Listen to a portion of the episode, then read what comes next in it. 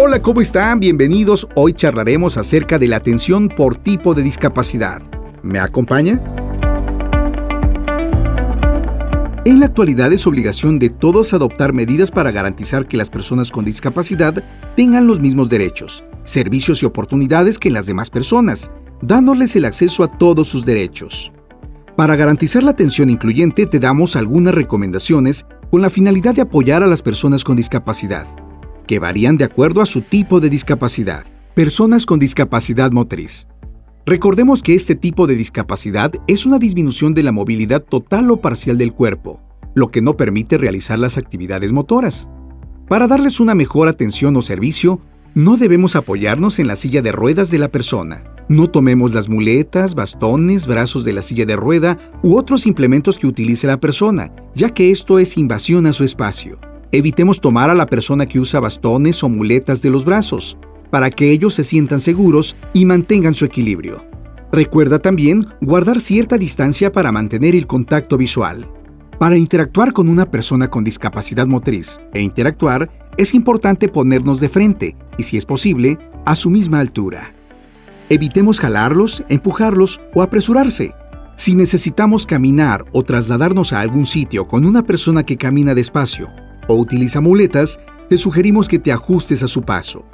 Evitemos interponerse o quitarle sus aparatos funcionales. Si desconocemos del tema o cómo poder apoyarlos, acércate a ellos y velos de frente, a su altura, y es mejor preguntar a la persona con discapacidad cómo puedes asistir, solo en caso de que él o ella lo pidan.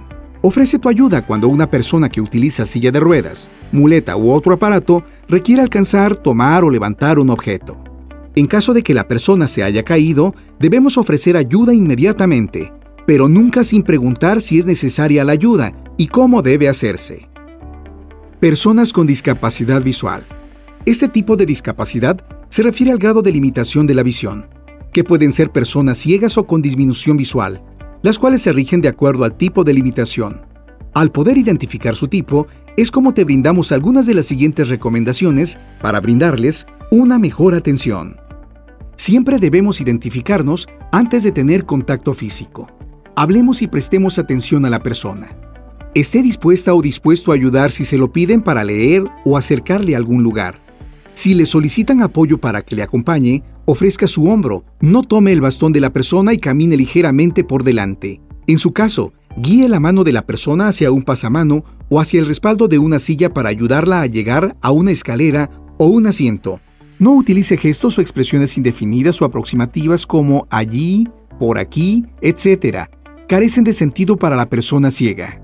Es necesario para comunicarse utilizar palabras dimensionales como a la izquierda o a la derecha, delante, atrás, al frente, abajo, arriba, encima. No cambiemos la posición en la que ha dejado sus objetos sin avisarles. Si ha de leerles un documento, hágalo despacio y con claridad. No se deben abreviar los contenidos. En caso de alejarse debe avisarle a la persona. Personas con discapacidad auditiva. La discapacidad auditiva aparece como invisible, ya que no presenta características físicas evidentes. Se hace notorio por el uso del audífono, y en las personas que han nacido sordas o han adquirido la pérdida auditiva muy a temprana edad por el modo de hablar. A continuación te hacemos las siguientes recomendaciones para una mejor atención.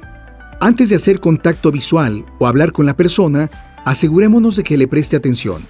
Para llamar su atención, puede tocar suavemente su hombro o brazo. Colóquese delante de la persona para facilitar la lectura de los labios. Vocaliza correctamente, pero sin exagerar, el rostro de la cara. Habla con naturalidad. Podemos completar la comunicación con gestos y signos sencillos. Se puede también utilizar mensajes escritos. Mire directamente a los ojos de la persona sorda y mantenga contacto visual con ella. No se cubra la cara con las manos o con cualquier objeto que pueda convertirse en un obstáculo visual. Si la persona está acompañada de una o un intérprete, diríjase a la persona, no a la o al intérprete. Personas con discapacidad intelectual.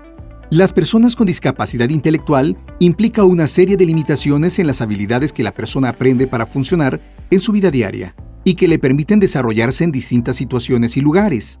Asimismo, es importante crear un entorno incluyente para facilitarles y tener menos dificultades. A continuación, te damos algunas recomendaciones para una mejor atención y acercamiento.